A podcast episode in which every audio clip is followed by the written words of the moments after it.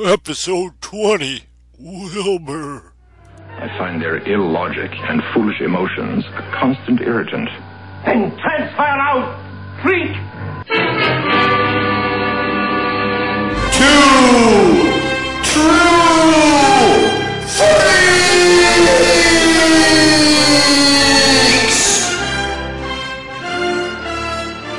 You belong in a circus, right next to the dog-faced boy. I have come here to chew bubblegum and kick ass. And I'm all out of bubblegum.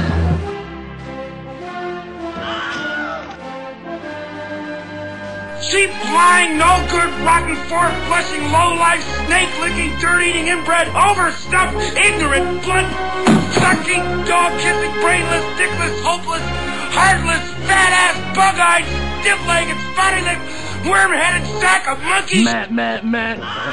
Matt, Matt, Matt. Matt, Matt, Matt. Matt, Matt, meow.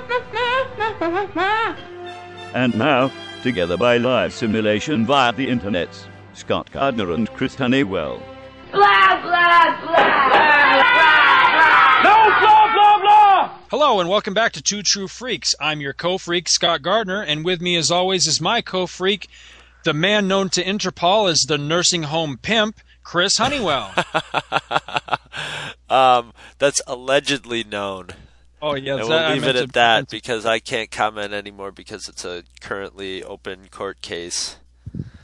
That's right. I meant to throw I'd in I'd love to tell that whole story too. So, and one day I will. Now your lawyer says don't do it. Not yet. And joining us to discuss Superman and uh, whatever the hell else just happens to come up in conversation, some random dickhead that we pulled off the forum, known as Green Capped on the CGS boards, Mr. Eric Peterson. Hello, Eric. Hey guys, welcome. Uh, welcome. What? The, why am I saying welcome? Welcome to your show. I I really am a random dickhead. How about that? Thank thanks for having me on though. Oh, we're delighted to have. We're delighted that you're here. We, we're very excited to uh, have you with us and uh, and eager to get into the topic. So this uh, this episode is going to be very free, very loosey goosey. It's going uh, under our, our Comics Monthly Monday header, but really, um, we're I guess the main topic, or at least what we're going to start with, is uh, uh, somehow or other this came up in con- forum conversation that neither Eric or I are particularly excited or on board with the the current things, the current goings on in the Superman titles in the Superman universe. And uh, I was just delighted to to know someone that was like minded on this because it feel you know Chris and I are really getting this this bad reputation of being contrarians with every other you know freaking geek out there, and it gets a little old sometimes. So it's nice to know I'm not the only one who's who's not all drinking the Kool Aid on this Superman thing that's going on right now. I'm just not fucking happy with it. Um, but I've got my you know my opinions on it. But uh, I, I want to hear from uh, from you, Eric. Uh, what what's going on with you about the uh, the Superman books? I, I certainly I'm a Superman fan, and I've been following him, you know, for years and years since the Byrne reboot after Crisis, and I, I tell you, it's I I appreciate the Silver Age. You know, I, I can go back and look at the old showcases, and they're fun. They're they really are fun stories, but I don't want them in my comics now. Uh-huh. And it just seems that, you know, under the direction of Geoff Johns ever since the Infinite Crisis and the one year later, which which to me, you know, kind of started good. It looked interesting, but they started working in the Silver Age influences and started bringing back a lot of stuff. And then they started bringing in things from the the films, and I, it's just you know the words on the page might be well written, but I'm just not a good overall feel for the the whole direction of the series, and it's just it got to be less and less entertaining every time I read one, so I just ended up dropping the line recently. I, I'm glad to hear you say it that way, the feel, because that's exactly what it is for me. It's it's weird. It's not something I can put my finger on. It's a feeling I get, and it's an uneasy feeling. I, I just don't like how I feel at the end of an issue, and and it really does have to do with that that injection of both the Silver Age and sadly the to me the goofier elements of the Silver Age and the movies. And you know, I, I I came to a conclusion the other day of what it is exactly that's bugging the shit out of me about it. And, and you mentioned the Byrne reboot. Now, I was a Superman fan for you know all my childhood, right up through the years, but kind of a, a, a, a kind of a um, inconsistent fan. You know, I'd, I'd pick up the hmm. stuff that looked good. But once Crisis was over and Byrne rebooted Superman, I've been on board from start to finish. You know, I, right through Man of Steel, right up to just this story arc. I've been on board Superman nonstop. I've got probably near, I would say probably 95% or better of all of his appearances, not just his own title, but I mean, if he popped up in, I don't know, Nightwing or something, I'd pick it up, you know, because I'm that big of a Superman fan, a post crisis Superman fan. Yeah, it's pretty hardcore. Yeah, oh yeah. I mean, I, I just, I love the character. He's my favorite. But I got to thinking, what's bugging the hell out of me with this thing is imagine when Byrne did his reboot of Superman. Instead of, you know, here it was 1986 what if his reboot was a reboot that incorporated all the elements of the Adventures of Superman TV show from the 1950s? Hmm. Because that's kind of what's happening right, Right. now. Here we are, 30 years out from Superman the movie, and suddenly the reboot that's taking place right now is basically rebooting it to become the Superman of that movie. And I'm going, well, wait a minute, you know? Now, granted, that's the Superman I grew up with. It's the Superman of my childhood. It's the one I most identify with. But Jesus Christ, that's 30 years ago. No, absolutely. So it's just as weird as if, you know, in, in, in 1986, if they had gone with a 30 year old Superman, or you know, Superman in the in the 60s was based on the Superman from the Kirk Alyn serial. That's how strange it is. You know, you're you're jumping back to Can I a? 30 year old. Yeah, go ahead.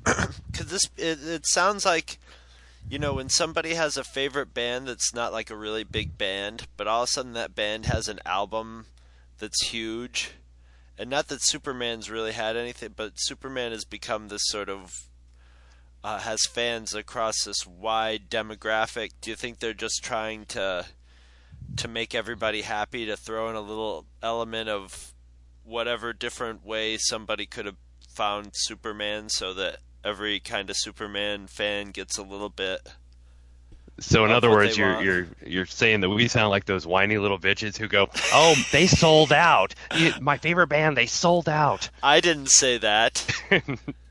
Maybe I'm reading Not between those lines words.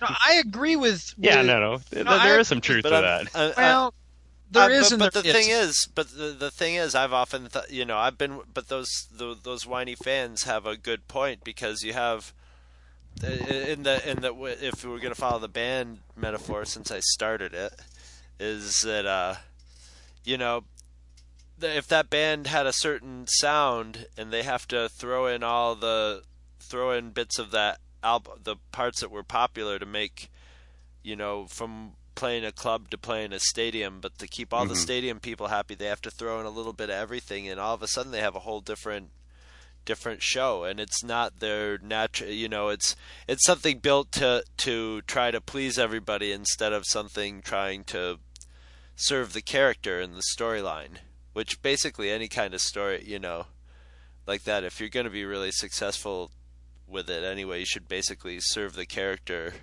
Oh yeah, well, my, you know, I, I I understand where you're coming from with that, and I agree with it to a degree. But for me personally, that's not where I'm coming from with this because I know what that emotion feels like. I, I felt that way, say, like right after Burton's Batman film, for example, and all of a sudden the world went bat crazy. Mhm. I felt that emotion because I felt like, where the fuck were you people for the last 20 years while I've been taking shit for liking Batman? Now all of a sudden, all you people are wearing your fucking Batman T-shirts and They're all. called fair you know, weather I'm a Batman fan. I'm like, ah, fuck all you people. You know, I mean, I've been there. I've been in the trenches all this time, taking shit for being a fan. fighting Yeah, exactly. So I don't, nah, but this this isn't the same emotion to me. This is more like, Well, here, I mean, I'll use the band analogy too, Uh-huh. and it's to me it's more like in that regard say the Beatles. I mean, the Beatles of their first couple albums were radically different from like Right. the White Album, right? So so what if a producer came along and said, "Okay, we're going to make the next great Beatles album. Uh-huh. Guys, I want you to sound just like you did on your very first album." And they'd be like, you know, what the fuck?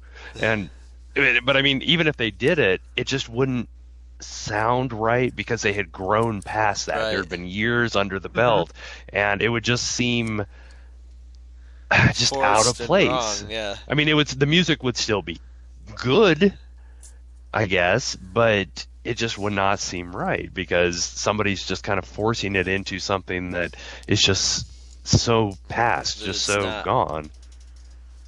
Well, the, the sad thing too is that I really like Geoff Johns. You know, I, I think mm-hmm. he's definitely one of the top writers in comics right now.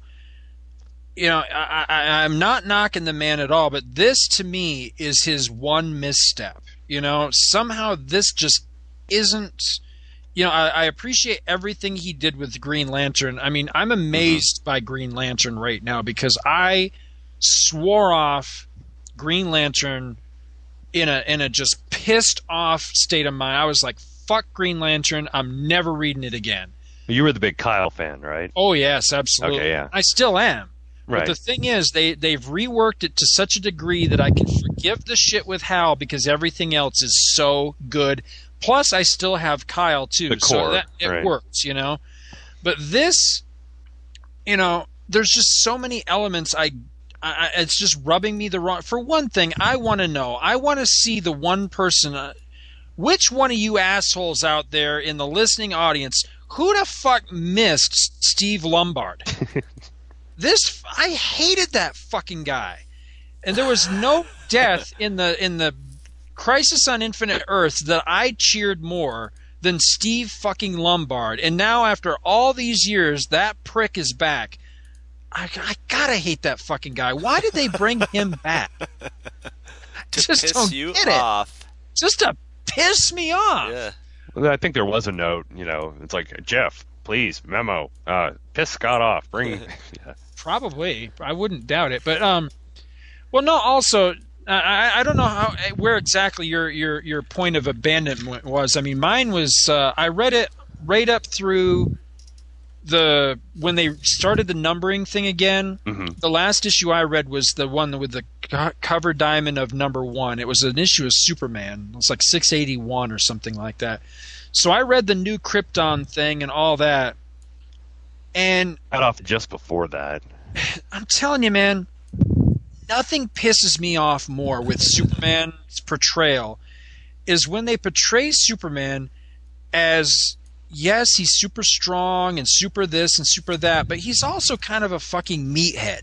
I hate when they portray him that way. Superman is also now I don't necessarily want him to be super intelligent to where you know that that Right, the old- yeah. like he was in the in the in the Silver Age, you know, when he was very aloof and you know lived in his fortress because he was so removed from Mhm. humanity. But at the same rate, when they make him an just a dumbass, He's kind Now- of actually been a Renaissance man sort of character where he's, Yeah. you know, learned many languages, you know. Yeah. Right, but the the thing that's with this story, all right, Superman.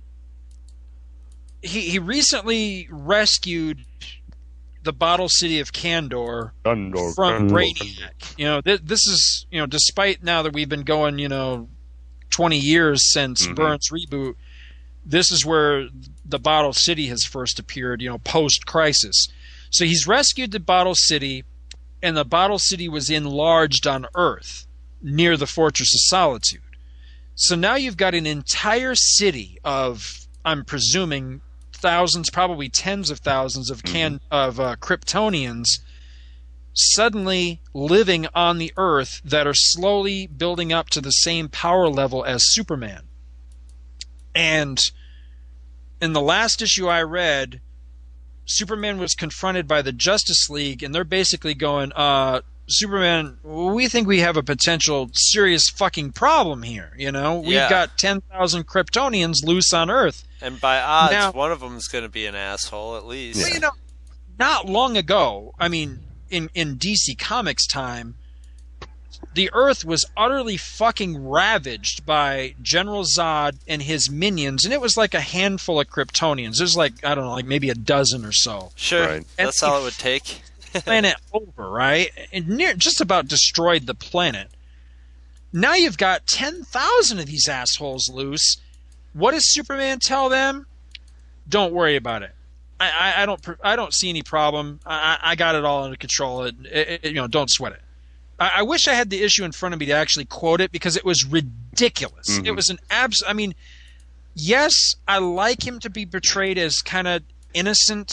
He's very trusting. He he sees the good in people. I like that portrayal, but at the same rate, innocent Not to the doesn't point of mean stupidity. yeah, exactly. You know, it doesn't mean that he's a dumbass. You know, So, so what you're saying is when you go up against a, a powerful and um, irrational force, that uh, diplomacy's not going to work. Sometimes you actually have to use a little force behind it in advance. pretty much, yeah. oh, I'll, I'll talk to him. It'll be okay. I'll buy him all coffee. Well, I mean, has he not noticed right off the bat they had a very elitist attitude right off the get go before th- mm-hmm. their powers even started to manifest? They basically were already looking down their nose at, At Earthlings. Earth. yeah. you know, and historically speaking, whether it's true history, whether it's DC Comics history, whether it's Star Trek history, historically speaking, a superior race typically fucks over the inferior race. I if like you know this in, in, in fiction history. yeah, yeah, Yeah. exactly. That's right. Well, even in in real history, Yeah, yeah, yeah. when when the when when the um oh whatever whatever the fuck you call them when the explorers first hit the Americas, you know they were looked at as gods and they pretty much rolled with it. You Yeah. know, I mean they they pretty much looked at it as oh here's a bunch of ignorant savages we can fuck them over and take their land and they did it. You know. Now that's a true historical thing. You know, that's part of real history, but also when you look at histories like you know, DC cosmic history, for Right. example. Sure, there, you can find a story out there where this type of shit has happened in DC history. It's happened in Star Trek. You know, the you know the Klingons or whoever come to some ignorant fucks on some planet and they take their planet away from him, and enslave everybody. You know. Or in Star Wars, you know, when the Empire steps in and puts the Wookiees all in chains and makes a fucking labor force out of them. You know, so Superman, again, he's not a fucking dumbass. You know, does he not see that his own uncle is looking at it and going, ah, these fucking earthlings, we'll run this place in a week, you know? And that's the attitude he has right from the get go. And Superman's telling the Justice League, eh, eh, eh, don't worry about it, it's not a problem. These guys are all right. I, I- I vouch for these dudes. What? 10,000 of these assholes that you don't even know? Maybe he has some secret ace in the hole where, you know, some sort of secret Kandorian shock collar. that he Yeah, can- according to the solicitations, he's going to run away. Oh, really? Oh, see, I, Oh. I, I bailed. I just, I haven't even looked at the solicitations to be honest. I, I, I totally bailed. And I guess that can't be considered spoilers or what. I mean, I don't know what your opinion is on like reading previews or hearing plans. Well, I mean, in I check them and- out. I check them out because you know sometimes I feel like they're they're working really hard, you know, to to pull me back in, you know, Right. Like it's all done for me, you know. But I mean, seriously, because I, I saw one the other day. It was a solicitation coming up for. Uh, I guess there's some new they're they're they're bringing in or bringing back or whatever you know like the the the whole reimagining thing with, with uh um god damn it what were their names the superheroes of Kandor Oh Um, no, it's not reimagining. There, I guess they're there. That's part of the the base story now. Nightwing and Nightwing and Flamebird. Flamebird. Yeah, No, I post Crisis, I Mm-hmm. loved those guys because they they used to be they used to I don't know how far back they go, but I remember them from Superman Family. hmm I'm trying to remember who the artist was. I want to say it might have been Rich Buckler. Hmm. I can't remember, but anyway, whoever did that strip back in the old Superman family days, damn, I love that. I mean, it was just cool. It was it was the Batman and Robin of Kandor. Well, then you might want to get back on because they're going to be the stars of action for the next year. Nah, I- but see, it's just it's a matter of in this instance, I just don't think he can go home again. And I No, don't no. I don't like the direction Byrne's reinterpretation is my Mhm. Superman. No, I agree. Same with me. And, and I'm just you know Well, here's I- where I, here's where I think Johns is is, and uh, I have another theory on Johns with Superman, but I mean just Johns in general. I think almost goes a little overboard. And again, like you said, I think he's a great writer. Um, JSA has been like that's my fucking top of the everything DC Hell yeah. book. Hell you know, yeah. love that book, and a lot of Geoff Johns written stuff are what kind of brought me back into a lot of the DC titles mhm. but I I don't know whether it's just him or whether it's editorial direction, but it seems like he's just working overtime to try to make everything work. Now I like continuity, Mhm. but I don't think you have to bring every element of everything in and try to have it make sense. You know, you don't need to have Nightwing and Flamebird in just because they existed somewhere in a new form. Right. You don't need to bring Krypto back necessarily, whether it was a good issue or not. You know, it, it's I don't know. It's Well, I, I agree with what you're saying, but the problem is, is that to my mind, Superman wasn't fucking broke. Everything no, he it wasn't. These other titles worked because those characters had somewhere along the line, those characters had broken down, hmm and I I don't think Superman did up until, um, Loeb did that Superman. It was like Superman 157 or some shit. It was the one with the the truth about Krypton issue. I don't know if you read that one. I don't. No, it's not ringing any bells. It's where they, I- I'll, I'll have to look it up to get you the exact Mhm. number. I want to say that was the issue, but it's the one. It was a, it was an awesome cover by um, Ed McGuinness, and it shows Superman, and he's doing like a Hulk smash kind of pose. Mhm.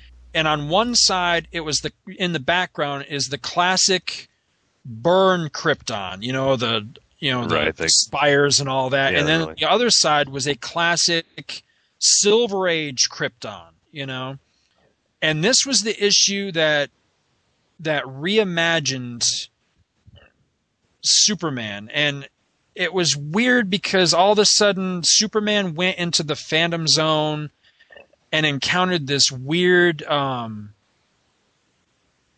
I don't know, it was like a weird pre-crisis Krypton that existed in the Phantom Zone.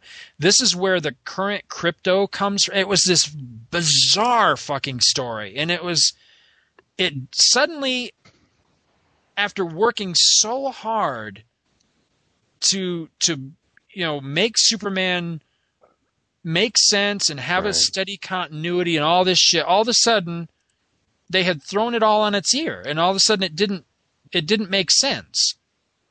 Well, this And- is where I think Marvel has something over, and I'm not reading a lot of Marvel books, but just as a whole, you know, going through my comics history, I think Marvel has something over DC, is because DC seems to fuck up every time they try to step backwards or incorporate older things. Like you said with Byrne, he came up with a logical backdrop for Superman, and everything moved forward. You didn't, you you know, you might introduce characters of the same name just to kind of give a nudge, nudge, wink, wink, but it all moved forward. And then when you, you start doing pocket universes and you know and oh look the Silver Age really still exists and oh even though we eliminated the multiverse Earth 12 still exists. And i i- then it's just like what?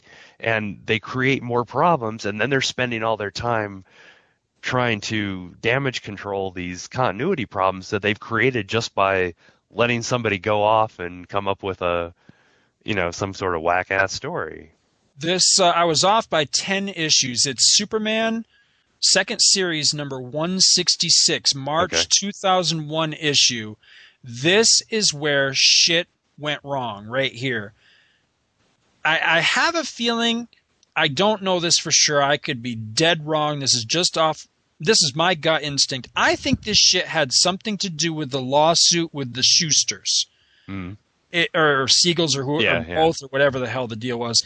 But this was the issue where suddenly, after tw- you know, well by this point this would be 15 years. After 15 years of very faithful continuity, going right from Byrne's Man of Steel, suddenly we a, a monkey wrench was thrown into the works. Where suddenly the Silver Age Wayne Boring era Krypton, you know, Jor-El with the big sun on his chest and all that, hmm was suddenly thrown back in. And they tried to somehow half-assed marry the two, and it just didn't work.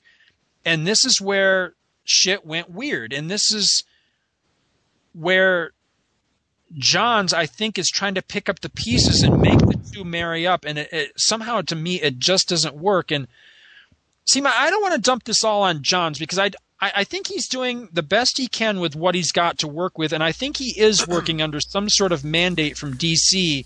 To, Don't you think that's the toughest gig in the world to be a? Oh, it would yes. be like it's Oh, like sure. somebody coming in and saying, "All right, you have to write uh, a new Mickey Mouse cartoon, you know, and it has to make sure that you know Disney approves of it. All right, go. You know, it's the most iconic superhero ever. So, hmm. and I imagine I, I do. I, absolutely. I feel for anybody that tackles Superman because you're you're not just writing whatever. But see, my, my beef with this whole thing. It, it goes beyond a lot of what we've already talked about. It, it goes beyond reintroducing the Silver Age stuff. It goes beyond incorporating the movie stuff. It goes beyond continuity. Well, to a certain degree, my I think my beef all owes back to the fact of God damn it, what was the crisis on Infinite Earths for if not for Superman? You know, granted there were other continuity issues they wanted to address, you know, the fact that the bat that the Atlantis that Batman might go visit is not the same Atlantis that Ur- that Aquaman ruled over, although they're supposed to be on the same planet. You know, little shit like that. Mm. Ultimately, Crisis on Infinite Earths, and you can argue any point you want, but really, it was it was to reinvigorate and and scrape the barnacles off of Superman to basically absolutely. make him relevant again, make him cool again. Make him And they- sell again. Exactly, and they did that masterfully. Yes, they did. They rebooted their universe more or less. They they rebooted Superman. Byrne did a wonderful job. Gave the character the best origin and the best fresh start he'd ever had.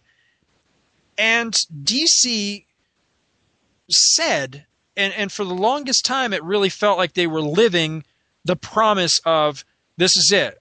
From now on, we're Marvelized, you know, in, in the mm-hmm. sense of, like you said, you know, Marvel, yeah, they fucked around here and there, but for the most part, you can pick up Fantastic Four number one, and from that point on, their universe pretty much builds on that, you know, Right. and, and that's your starting point. and they didn't have you know world uh, universe changing crisis events where all of a sudden continuity was thrown on its ear and dc's fantastic four number one was supposed to be basically well i mean I, you, Well, the new one would have been Man of Steel number one. yeah pretty much yeah I, I was going to say that and then i thought well i don't know if you could really say but yeah no, I I think it can because I mean that was that was the editorial mandate Yeah. back then was just you know and that's the thing is the defenders of the Silver Age and the Golden Age with DC they'll say well DC has 40 extra years of history well which is true but Crisis on Infinite Earths came along and that was the whole goal to say we don't have to deal with that anymore Right.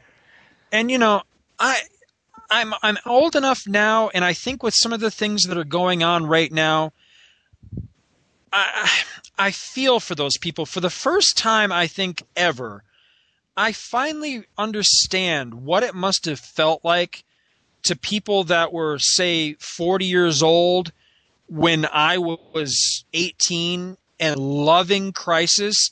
Mm-hmm. These people had grown up with the pre-crisis shit, and suddenly they were going, "Oh, what the fuck?" exactly You know, you're rebooting the universe for these assholes. I've been here for 40 years. Now I feel that way. Now I'm the 40 year old going, "What the fuck? I've been reading this shit all my life." And I've been your faithful fan, and now all of a sudden you're going to turn it all on its ear for these up and coming assholes? What the hell? But So- you know, I would appreciate that, and, and I mean, I understand what you're saying, and because I've felt kind of the same way. But what I don't get about it is, okay, they want to reboot it. currently, you know, Infinite Crisis or Final Crisis or whatever is going to be the actual reboot. They want to reboot it for a new audience and make it relevant again and make it sell again. So why are they bringing in, like you said, a 30 year old movie and 30 and 40 year old continuity elements? Is I mean, I would respect them more whether I like it or not. I think I would respect them more if they just pulled the plug again, started it again, and just said, "Okay, here's the new Superman. Now he, you know, he's a blogger and you know, blah blah blah or whatever. You know, he works in a Starbucks by day and he blogs by night and saves people." Well, I think Chris said something not long ago about, Uh, unless I misinterpreted him, I, I, think what he was getting at was some. I, I don't know, Chris. I don't want to speak for you, but you said something about basically bringing in the elements that kind of everybody feels like they know about Superman, whether whether it's some grandmother in Idaho or Well, whether right. it's somebody that's being the character for 30 years. There's certain elements that we all expect of well, and, Superman. there, like and there's people who there's like the teeny there's like there's some and and you know you might write them off because and I might write them off, but there's some teeny boppers or twenty somethings whose only exposure ever is through um you know that WB show from Smallville, right. you know, or something like that, you know, which is. Oh, I can't even watch it. You know, I've tried to I watch can't- it, saying, "Ah, this could be interesting," and I can't watch it. It's just so cheesy, but you know, it's just amazing. But that's reaching. Superman is reaching Right. that. But that goes back to what Eric people. says. Now, I could, as much as that would fucking piss me off, I could more understand if suddenly this reboot that Johns is like doing Smallville. was going to put it all in line with Smallville rather Right. than put it all in line with a 30 year old movie and a 40 year old continuity. I don't.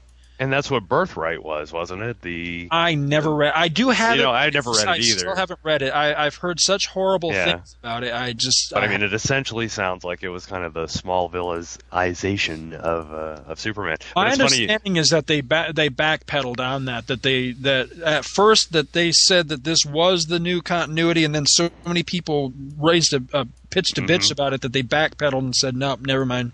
Kidding.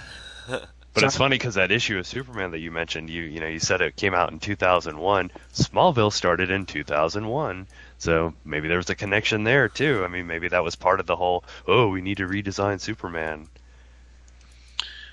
So I trying to put a, a positive spin on this. I guess where where do you where do you think they fucked up, and what where do you think they could turn it around for guys like us that suddenly feel disenfranchised with the whole thing?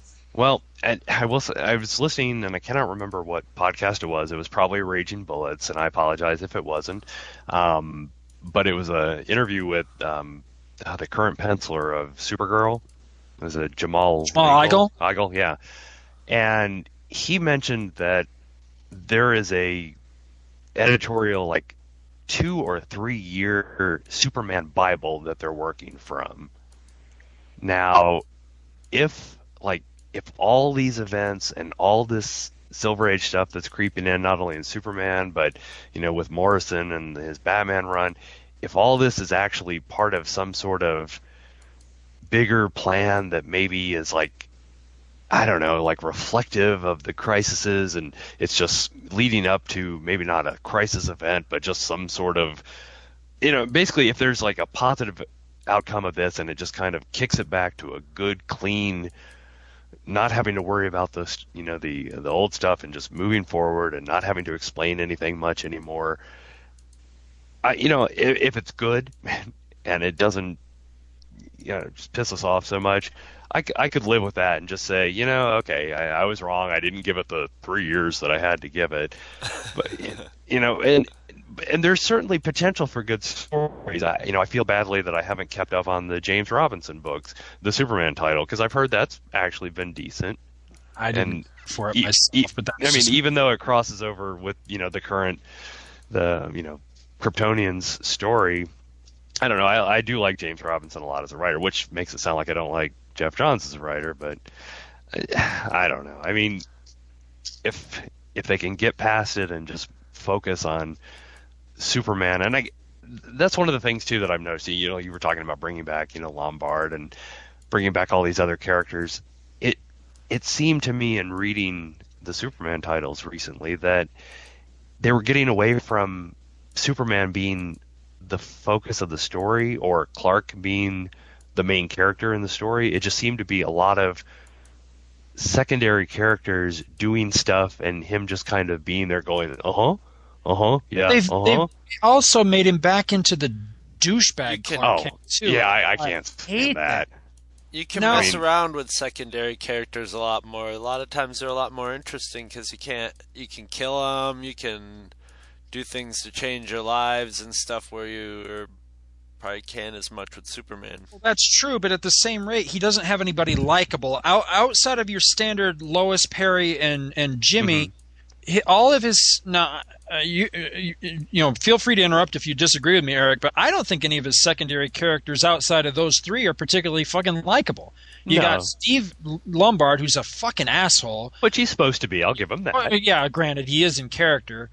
Then you've got Cat Grant, which why the fuck did they bring her back? I hate her too. Mhm. And then you've got um, Ron. Uh, oh, what the hell's his name? The Oh. he, he's the black guy, and, and Yeah, also, yeah, the- maybe, maybe you know the answer to this. Producer of the TV Didn't series. he and Lucy Lane get married and had a Oh. kid? That I don't know. In the latest issue I Yeah. read, or the last issue I read, or one of the last ones I read, it had Lucy in it, and she has now taken a job. She's a she's in the military or something, Right. and she was talking with Lois. And I got to thinking, wait, I'm missing something here. When the hell did they get divorced or get unmarried or whatever the hell? I could swear that she and Ron were married and had a child, Mm. and all of a sudden she's in the service now, basically trying to fulfill her father's dream. And that's another thing. Now that I think about it, Sam Lane is back. Right. How the fuck is he back? He's dead for one thing. Yeah. And anybody that says, "Well, we never saw the body or Apparently any," not. bullshit. Yeah. No, there was a there was a John Byrne drawn issue. I think it was written by uh, what's her name, Gail With his, with his It was- it was- desiccated and headless No, no, no. corpse. it was the autopsy. It was, No, it was uh, Yeah, his- his tag him ghost- and bag him and tag came- him. No, no, his ghost came back and saved Lana. Lois, rather. Lois was in like a oh, car you're dead accident. when your ghost comes back, man. I'm just telling you, man. I hate when they do this shit. They did the same thing. as much as I think it's cool that uh, what's his name, Jason Todd came back. Mhm. There was an issue. Um, you remember that big crossover event they had in the annuals a few years back? It was called Ghosts, right. and all the characters were haunted by one character or another. Mhm. Batman was haunted by Jason Todd. Now all of a sudden, Jason Todd was never really dead or whatever the hell the story is with that.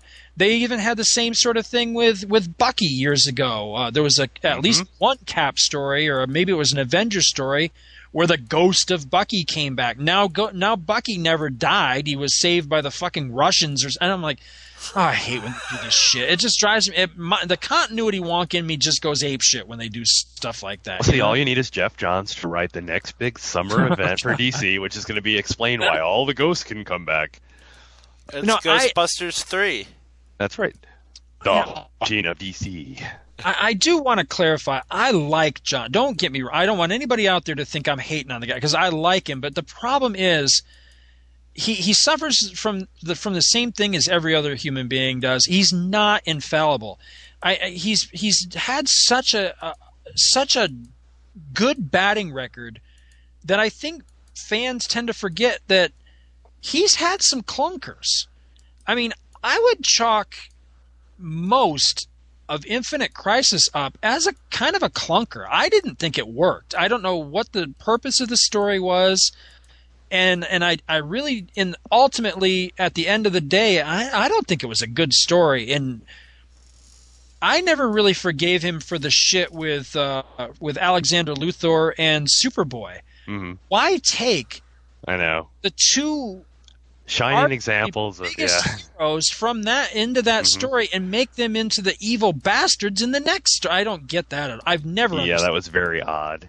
really. I mean, now granted, I've come to kind of like Superboy Prime as of he actually Right. kind of works. You know, so I can kind of forgive that to a degree, but it still doesn't make a lot of sense. No. But Alexander Luthor? I mean, that was the whole that was the whole shtick with Earth Three Right. was that the heroes were villains and the villains were mm-hmm. heroes. So I I don't know. I'm I'm you know. Wait, and here's It's a, a more totally complicated Earth three now. Speaking of Earth threes, here's a, here's a totally random thing, and maybe either of you in your readings can can answer this for me. Okay, so the multiverse is back. I, I fine, right? Came back at the end of Infinite Crisis. It- there's 52 multiverses, or maybe more, according to Final Crisis. Who knows? Right. What I want to know is when the hell did they have a meeting and decide which Earth was which? Because as much as I love JSA in the the Kingdom special recently, did you read that? They did the four, the, or the three or four single issue specials as part of the GOG. No, you know storyline. what? No, I did. I kind of sort of feel bad that I didn't, but that was about the time that I threw down the gauntlet, and uh, and I don't know that it's aired yet. I can't remember, but Chris and I talked about this in an episode. It's probably going to come up in our next comics one that that gets posted. But anyway, I made a comment about I'm fucking done with one shots. The I'm one-shots. not doing it anymore. You know these. What I mean by that is these events that pop up like this Yeah, where a regular title like JSA suddenly they have an event and there's like 15 different one shots that are supposedly tie-in, but they never fucking do. I put I them in the book. said I'm done with that shit. I might download them, but I'm not fucking buying them. So no. Well, To answer your question, a very long round. No, I didn't buy them. without spoiling anything, and and definitely the Kingdom special should have been an issue of JSA. And I, if you're reading that storyline, I'm all read You- up on it, so feel free to spoil it. You well, I mean, even the I mean, my my weird point here doesn't doesn't spoil anything. But at one point, the the Kingdom Come Superman makes a comment to one of the characters. You know, somebody's like, "Are you Superman?" And he's like, "I'm the Superman of Earth, Earth 12." 22, yeah, yeah, what- or yeah. or whatever. And I'm thinking, well, who the fuck decided that your Earth was 22? You know, it's. I mean, I, I understand that. Well, we as comic readers from the you know from the pre-crisis Right. era had had numbered all these universes, or or maybe the Flashes had all got together and decided, okay, you'll be 22 and you'll be X and you'll be. But in this newly created multiverse, suddenly everybody knows the number of their Earth. Who the who the hell numbered them? You know what You know- could be an awesome event? I just thought of this. The war for Earth One, where Yeah. they all get pissed at each other and say, "No, we're Earth One Yeah, One." exactly. They all fight for the title of Earth. One. That could be one kick-ass event right there. I want to see that book. I mean, at the very least, you know, realistically, if you want to call the comics realistic anywhere, they should just be, no, I'm from Earth. No, I'm from Earth. Well, I'm from I'm from a different Earth. You know, I'll give them that. But no, I'm from Earth Well, it's- 32. Yeah, it's like the uh, American Indians back in the day. Like all the names of the tribe were basically what in whatever language they were. Basically, every tribe called themselves the people. The people, yeah, exactly.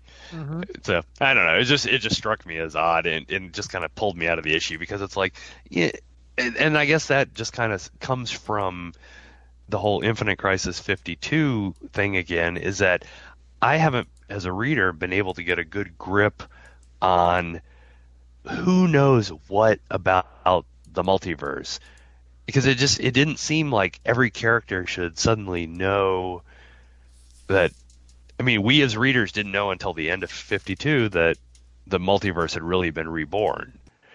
And then it all of a sudden seemed that in every other title in DC, oh, characters could just pop in and out of different multiverse or different universes and oh yes, well, I've I've always been aware that Earth 3 exists and blah blah blah. And it's like, well, no, as a reader, this shit was supposed to have been gone years ago. So why does suddenly everybody know? I mean, maybe I missed something. What I find completely laughable is, you know, between Crisis on Infinite Earths, Zero Hour, Infinite Crisis, and 52, you know, wasn't the mission here to streamline and simplify the DC universe for new readers? I, I would, you know, You I would love so. to know what a kid today that w- is the same age I was when I started getting into to DC with shit like uh, Legion of Superheroes and, and All Star Squadron and stuff. I would love to know. They must be lost, man. They must be why don't you? Why don't you? Why don't you use your own kids as guinea pigs? Yeah, I guess You know I, I'm I saying? could. But the Now, problem is, I can't hand my kids today's comics. Ah. that that was another thing I was going to go Yeah. off.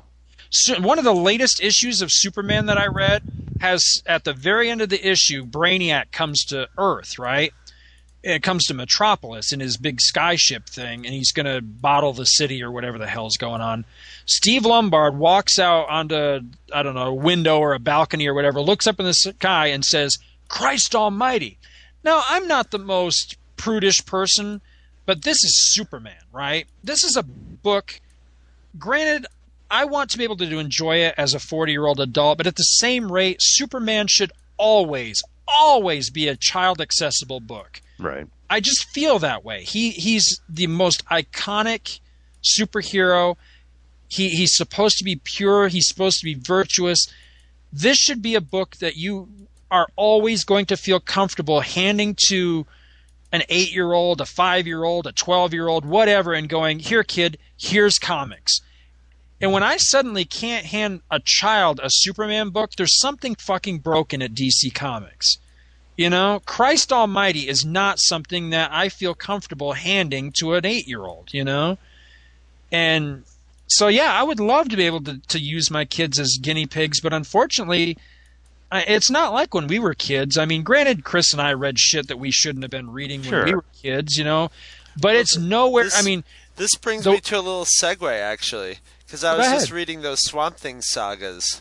Oh, yeah, they I had some gonna- pretty. They had some pretty adult, uh, adult stuff and a little bit of adult, adultish language going on in them uh, that I didn't really like think about as much when I read them then as as reading them now. But I uh, agree with you on that, but still, I'm telling you, man, you you have no idea. Like Green Green Lantern or Green Lantern Corps, every other issue, somebody's getting either their head Yeah. squished or punched Puking off. up blood or yeah, the the Rage of the Green Lantern or Rage what was it? Rage of the Red Red Lanterns. rather. Yeah, they're they're puking blood through the entire issue, and I'm like, you well, know, there's no basically- shirt basically label, R no R rated label. gore when we were kids. Gore that would have got a movie R rated will s- will make it onto TV and it's full. Yeah, you're you know, right. no matter what, Yeah. they'll cut out the, they'll cut out somebody saying "oh shit," but the you know the head getting squashed will end up right on you know network TV. That's I guess it's a sign of the times. not I a guess. problem anymore. as See, I don't much even know. anymore. I even think that it might just be. I mean, you said that you, as a 40 year old, can, you know, you don't mind reading it. Well, and it's like comics when we were kids weren't. I don't think at that point written for kids necessarily. I mean, everybody says, you know, oh, you go back in the Silver Age and they were just writing these simplistic stories for kids, and maybe that's true. But I never got the impression that a lot of the books, I mean, you know, Batman and the 80s, anything really, the X Men for sure, not weren't written down. You know, they weren't Right. written down for kids. They just they were following. You know, they were following the comics code. You know, everybody's oh a kid, the a horrible kid could comics read code. a kid could read them, but an adult would, could get something out of them too. Exactly. I think, I think somewhere, and it's hard for me to nail it down, but I'm going to throw out a number. I'm going to say 1983. I'm thinking somewhere in the era of 1983, both companies suddenly came to the realization that their target audience was no longer Little children. kids. That their Right. target audience was, or, or what, maybe not their target audience, but the audience they actually had versus what they thought was their target audience were really kids of about our age of about well let me see in 83 we were about 15 16 years old somewhere between 16 and playboy i remember playboy doing an article on this right around that same time because i remember reading the article and going holy shit that's me Wait a minute, Playboy has Playboy has articles. That's the best part, didn't you know? That's the But not- reason everybody reads it. when I was in the this was a few years later because I was in the service by this point. I was probably 20, 21, somewhere around between 19 and 21. I remember seeing this article that was in Playboy. It was talking about comic collectors or comic readers, one of the two. And the thing was giving statistics on the average comic book geek. And it was a male between the ages of, it was like 16 and 24, spends X amount of dollars a week, which was something like 40 bucks or something like that and was giving all these and right down the fucking line, man, it was me to a T. And I was Mhm. like, yeah, okay. So they by that point, by the late '80s, early '90s, they had had gotten it.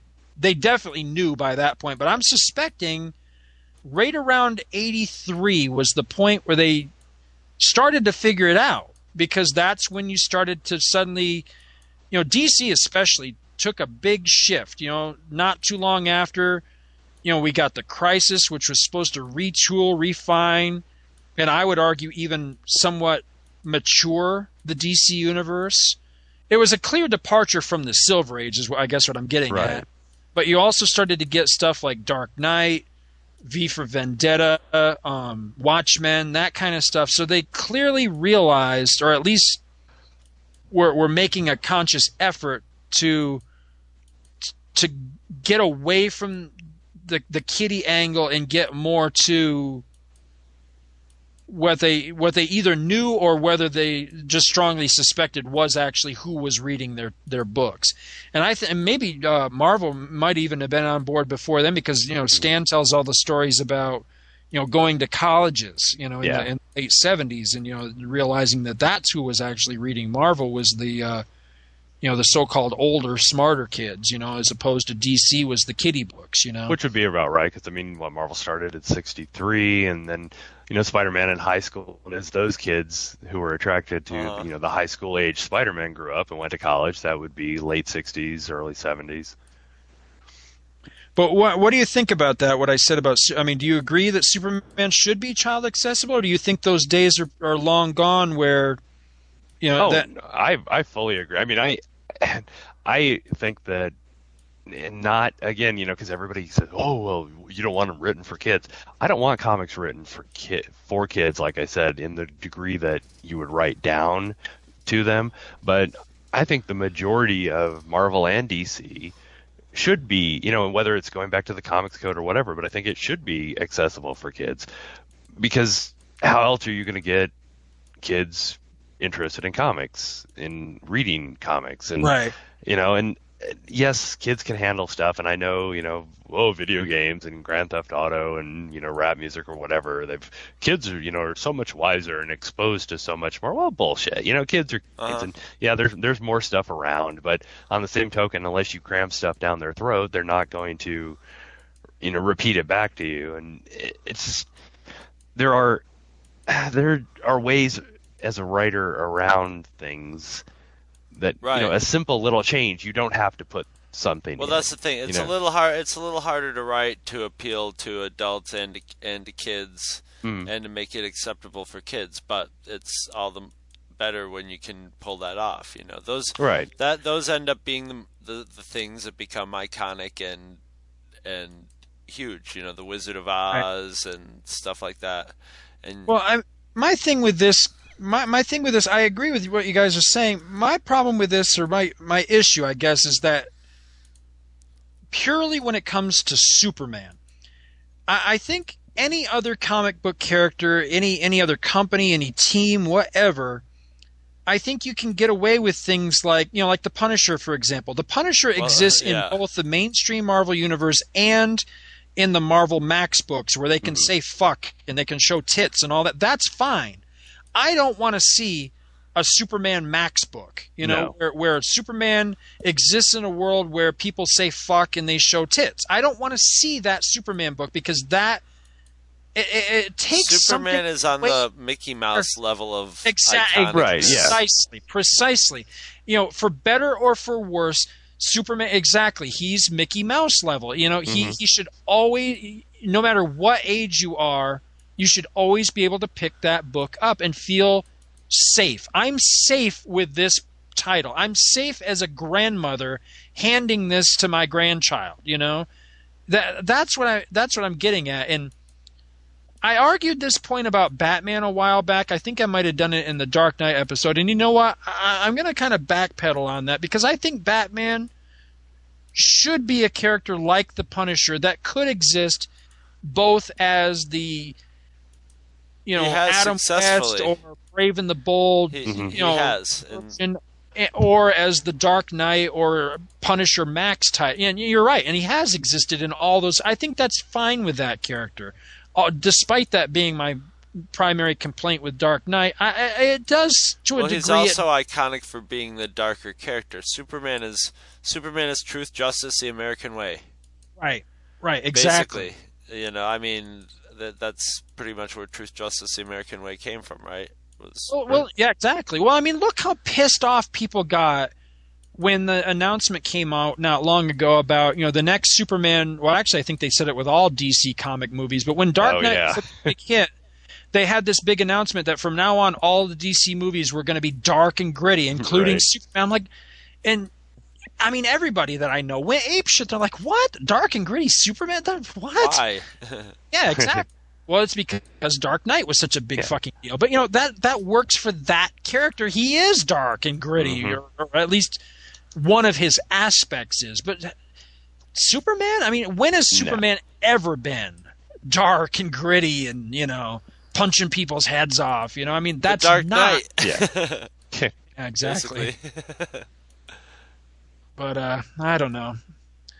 hey, Got I to think kind of we bring should, it around. uh, oh, sorry. Go ahead. I think we should take a short break, and it'll give me a chance to hook up. Yeah, we got a su- surprise guest. I got uh, Stephen Hawking's going to come in and Oh, explain. he's going to explain how all these different DC universe can exist, and how all the commu- you know continuity meshes actually with one single sweeping computation. So stick around for that. This conversation between Green Captain Scott and I will be continued in next month's uh, Comic Monthly Monday. Uh, please tune in.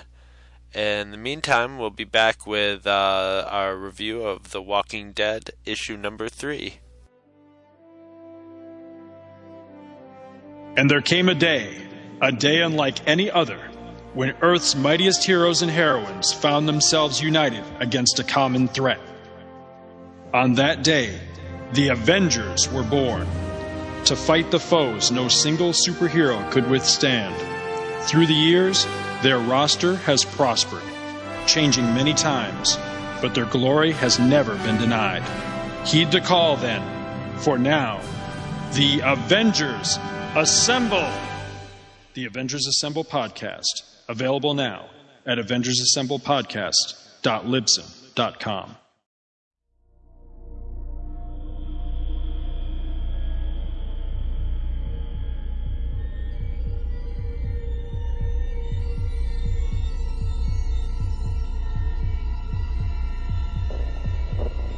All right, we're back, um, and now it's time to do what we do every uh, month on our Comic Monthly Monday. We're going to do the next episode in the Walking Dead uh, uh, comic series of zombie comics, and uh, we're up to issue number three, and uh, we'll have uh, we'll let Scott do a little uh, synopsis of it before we start dissecting it.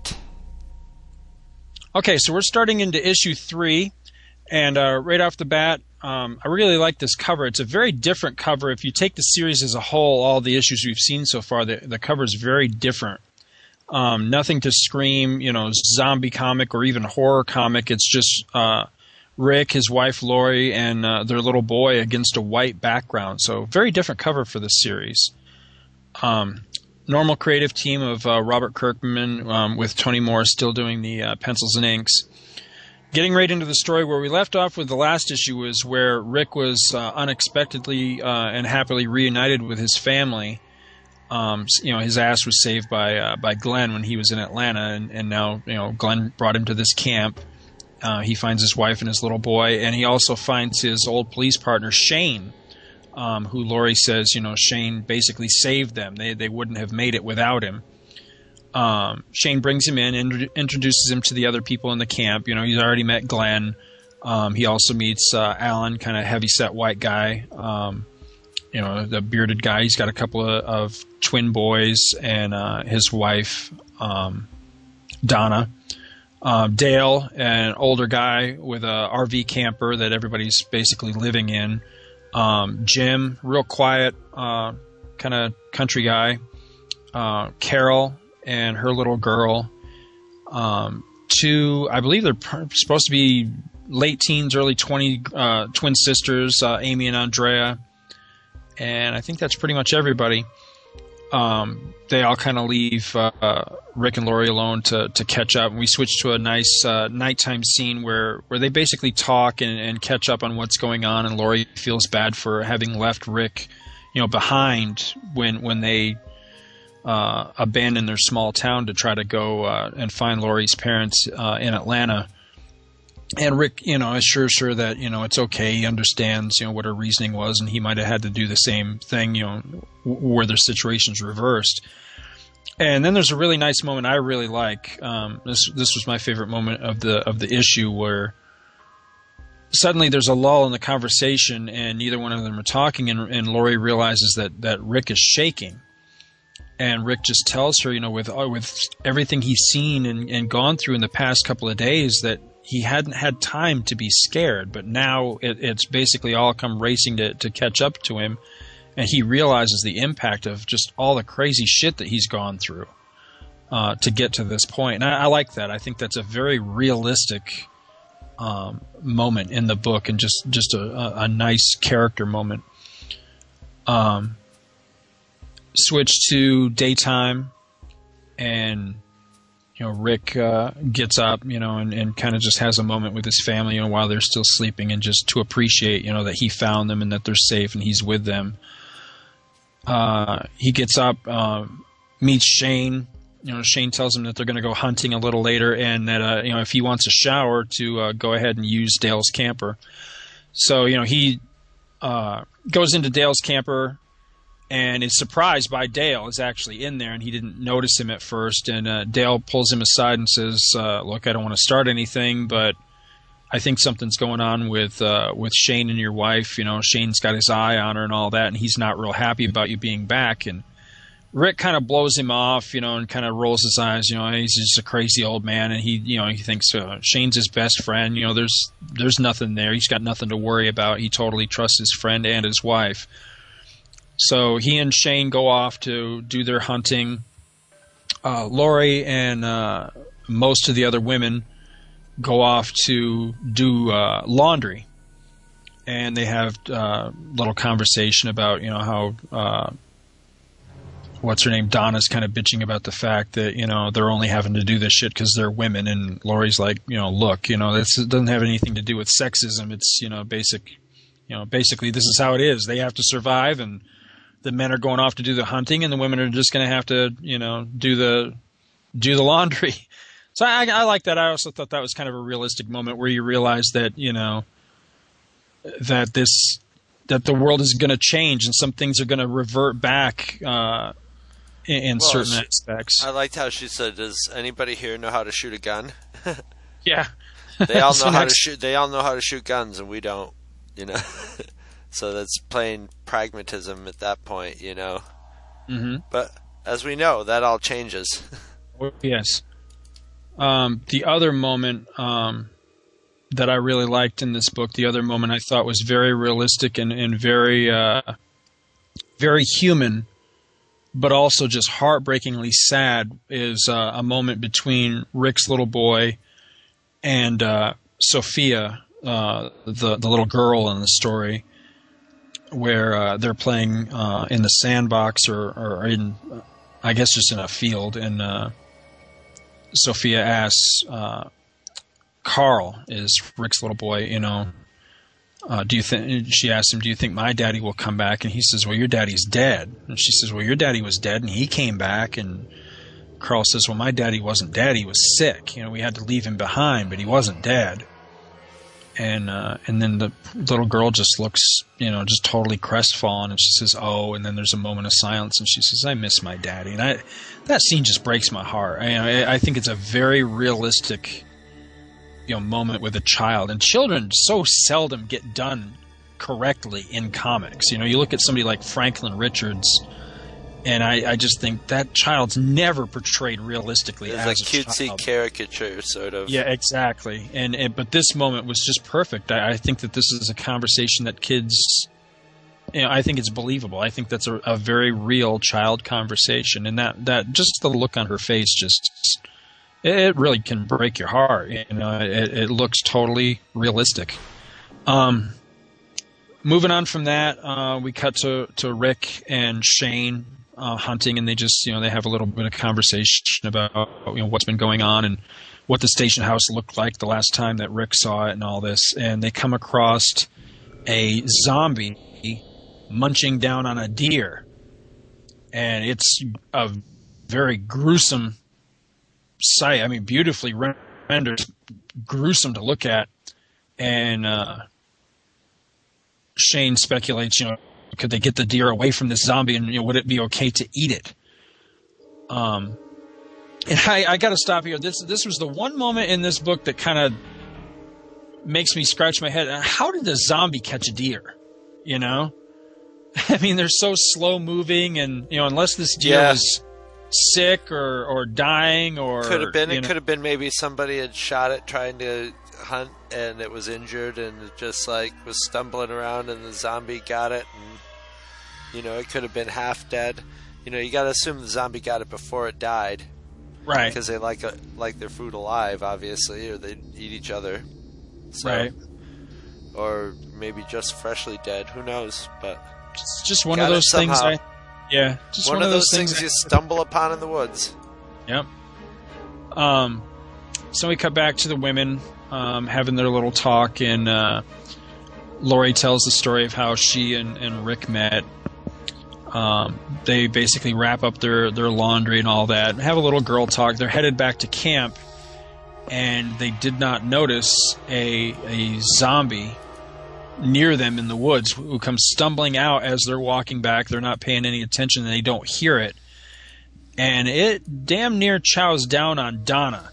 And her husband is frantic. He's up on top of the camper keeping lookout, and he's trying to kill the thing, but she's totally frozen. She can't get out of the way. She's she's just struck by the fear. And all of a sudden, Dale comes out of nowhere with a hatchet, and lobs the thing's heads off, uh, lobs its head off. And while she's sitting there, basically collecting herself and, and realizing that you know she could have died, and he just saved her life, you know, everybody comes running up to see what's going on, and the head is not dead; it's still you know alive. You know, it's still undead, and even though it's just nothing but a head, it's still looking at them and biting, and and if it could get at them, it, it would and everybody just really loses it. Everybody freaks out. They can't believe this head is still, you know, trying to get them if it could. Cut back to Shane and Rick. Um, they're still looking at the zombie chowing down on the deer. Um, Rick says, "Well, you know, I'm not. Nobody in my family's eating this deer. You know, you can forget that idea." And Shane says, "Yeah, I think you're right." And they're just standing there, basically talking about the zombie and speculating on what's going on with it when suddenly it notices them and comes at them. Um, Rick smacks it in the head with a hatchet, and that's the end of that zombie. And then they hear a gunshot from the camp, so they, you know, in a mad dash, they run back to the camp. Rick's freaking out, uh, calling Lori's name. He runs to her and is holding her, and she's very upset, talking about you know how the head was still alive and all that the crowd kind of disperses, goes back to their lives, and we get a really nice shot of Shane watching uh, Rick and Lori, and just the look on his face. You can tell that uh, you know the the seeds already been planted to both Rick and us as the reader. You know by uh, by Dale that something was up with Shane, and and you know that he. Uh, wanted Lori for his, for himself, and you can definitely see that in, in the look he has here on his face. And that's pretty much where the, the issue ends, just on kind of an ominous note with that with that look that he's got. You know, he's not he's not happy with that with the way that the situation's worked out for him. Yeah, and he's lost his, his shot at Lori. So that's uh, that's number three, man. What do you think? I think this is a this is a great episode. This is where or episode or issue. This is where, um, basically, I think this is where it begins. This is where you know the the uh, there's sort of everything was a prelude before this had just established. Obviously, the main character Rick's the main character, but this is where, boom, all the elements are put together here for, you know, the the at least near future of this story arc. You know, of you've got all the a bunch of characters.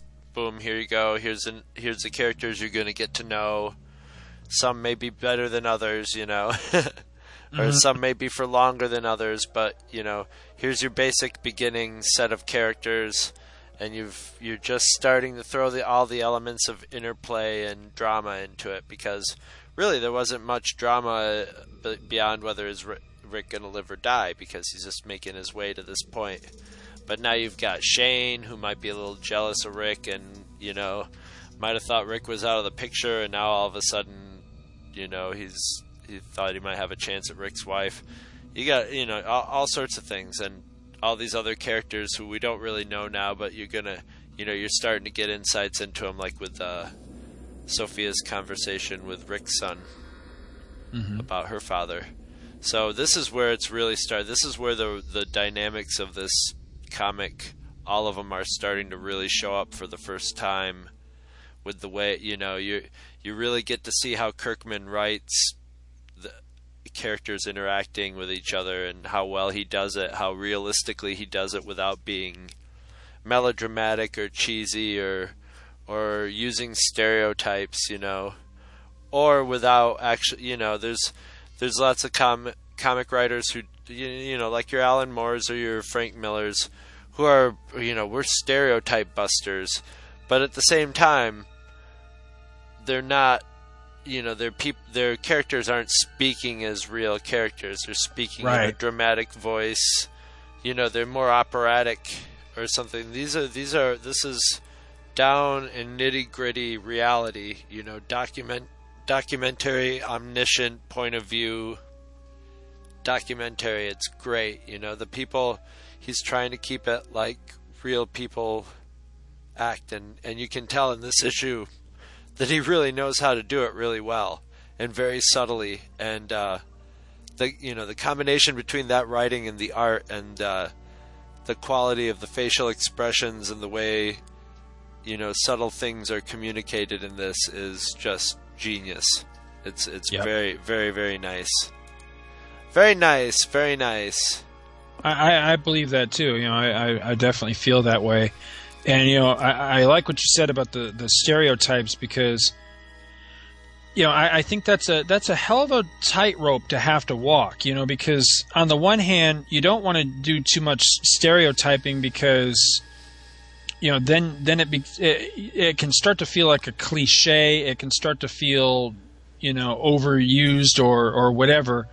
But on the same at the same rate, you know, as much as people may not like it or, or may not like to you run into Admit to it. stereotypes all the time well, yeah, stereotypes exist for a reason, and so I think in order to to strike that balance of realism, to a degree, you have to use some stereotypes. You know, Here's- you have to at least acknowledge them and here's if you want believability. and here's my and here's my feelings on that and and and and when it's done with as opposed to a good and bad writer.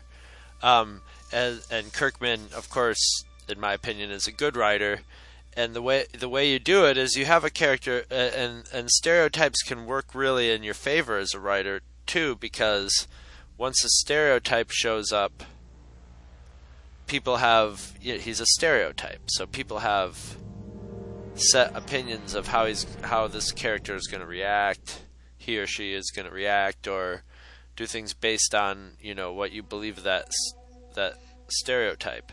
And there's a lot of characters in here who are you know stereotypes on the surface who you very you know are you very rapidly find out aren't stereotypes but then there are characters who are sort of stereotype but as time goes on you start getting little subtleties and insights into their character that that it round that start rounding them out. And that's just like real people that you know that you know you meet this guy and you go this guy is just your typical redneck you know blah blah blah. But as you get to know him longer you start to you know you start to figure out those little quirks that make them different from everybody else outside their stereotype or outside of whatever that start making them their own. You know there's very few really pure stereotypes who just conform. There are and a lot of those people just sort of take it as a point of pride and use it as a way of getting attention. They're like yeah i'm a bimbo. I'm going to be the ultimate bimbo you know?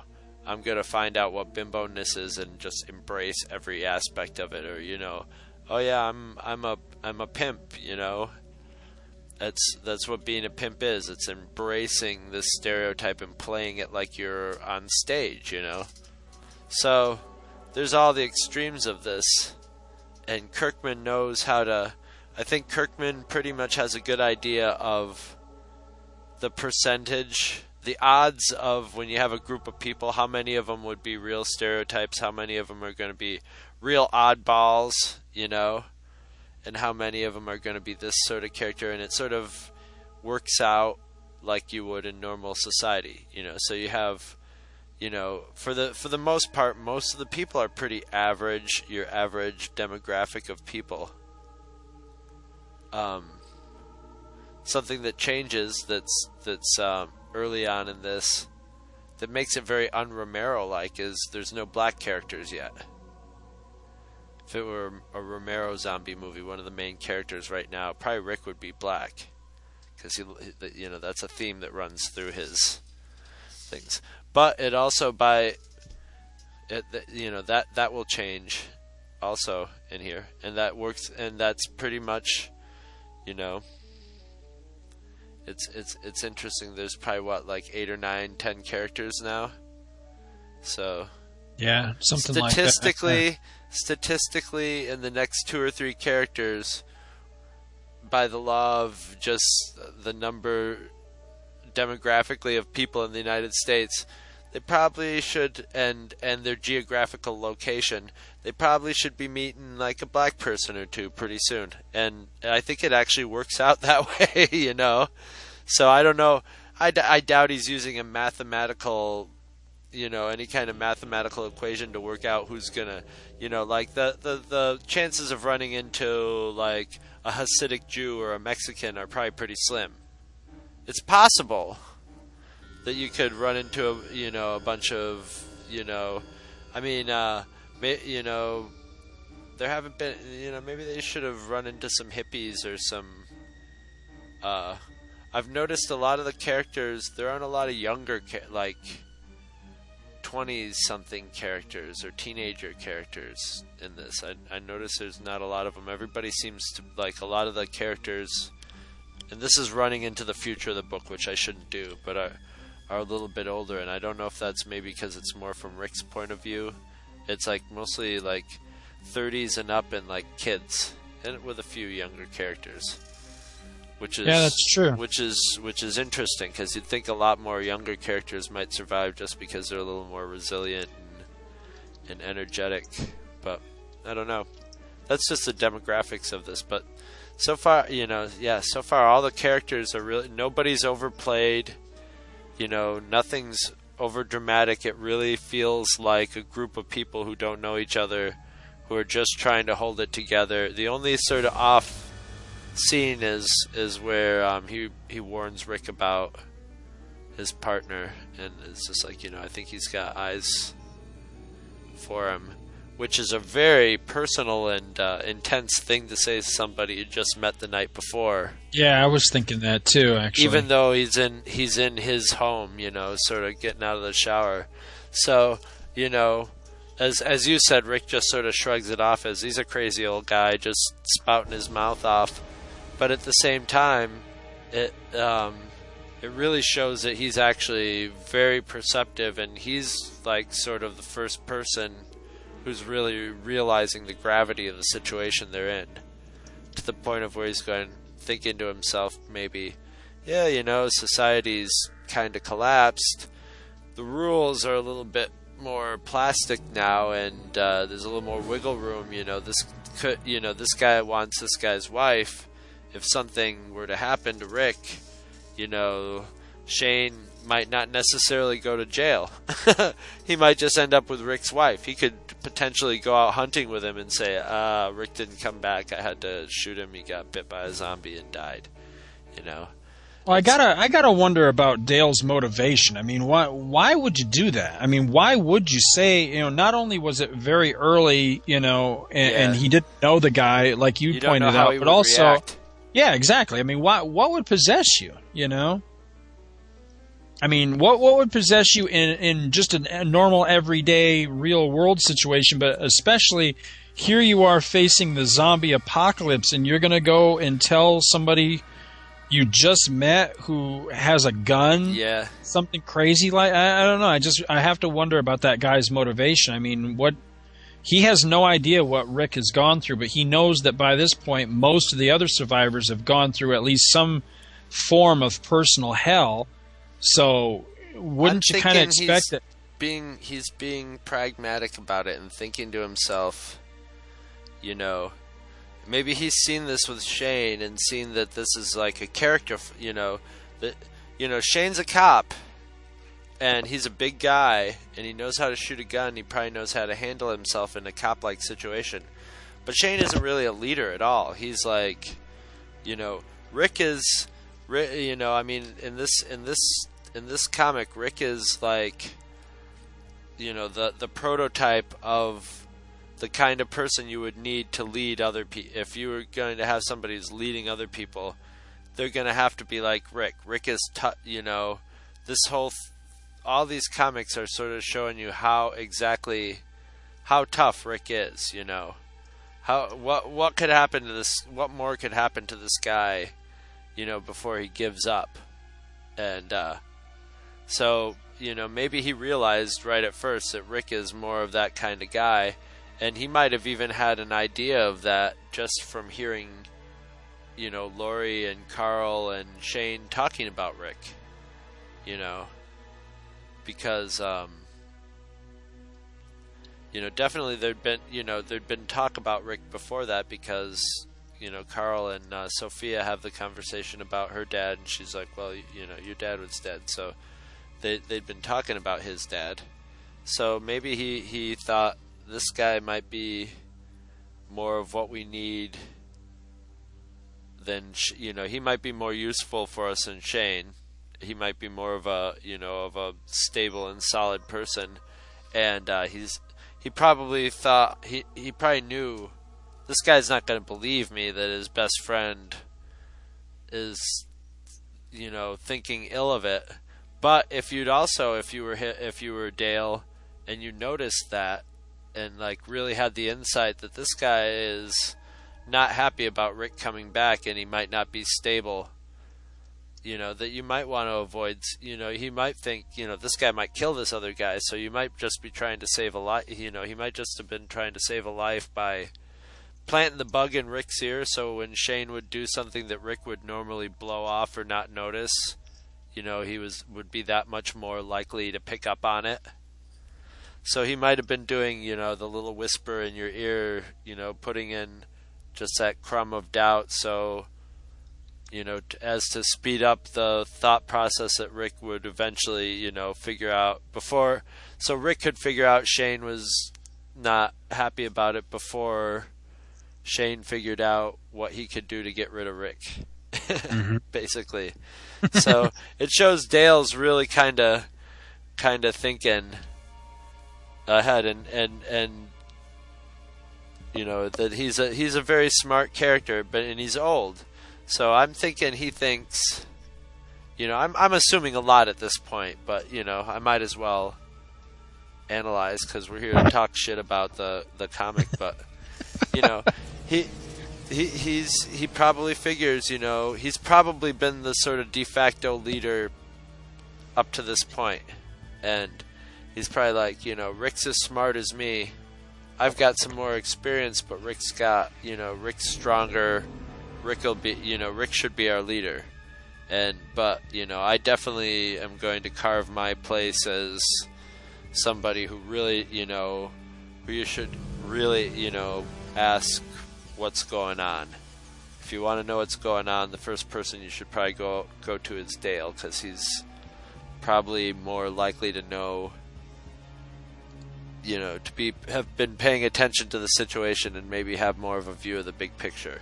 And that's and he's the oldest he and his wife are i think the two oldest people there. So that makes sense. Now Donna's not his wife though. Oh that's right right Don, that's Donna's uh, Donna's the other guy's. the other guy's wife yeah. Don, no, Dale. Dale's the one that's getting it on with the two young girls.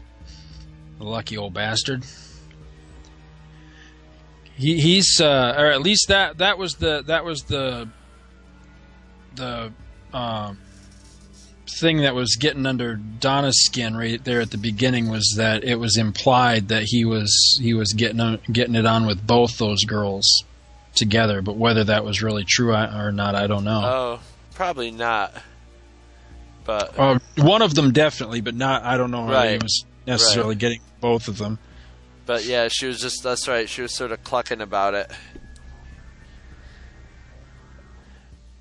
That's right. It's hard. It's it's it's really hard to keep track. There's so many characters that have been in and out of this book, and now rereading it, it's it, and you get the future of what's going to happen to these people mixed up. Because in in the reading of of the the Walking Dead, the next episode I'm or the next issue I'm reading is uh, issue number fifty seven. So a lot has happened between what I'm currently reading and this one.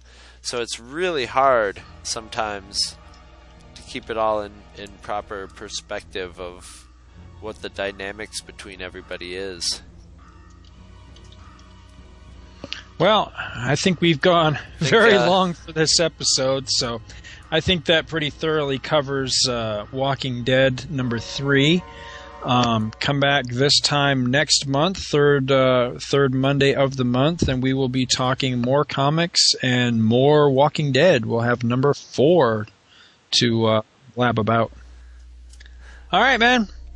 We'll catch you guys next time. Yep. Be good. Or be safe or whatever. Visit our website at twotruefreaks.libsyn.com where you can download all of our episodes and find our forum to openly and freely discuss topics from this and all other episodes with us and your fellow listeners. twotruefreaks.libsyn.com is spelled T W O T R U E F R E A K S dot Libsyn, which is L I B S Y N dot com. You can email us directly at two true freaks at gmail.com. And thanks for listening to the Two True Freaks podcast. Two True Freaks has been brought to you today by Damanzo Core of Milan, Italy, and by the letters F and U.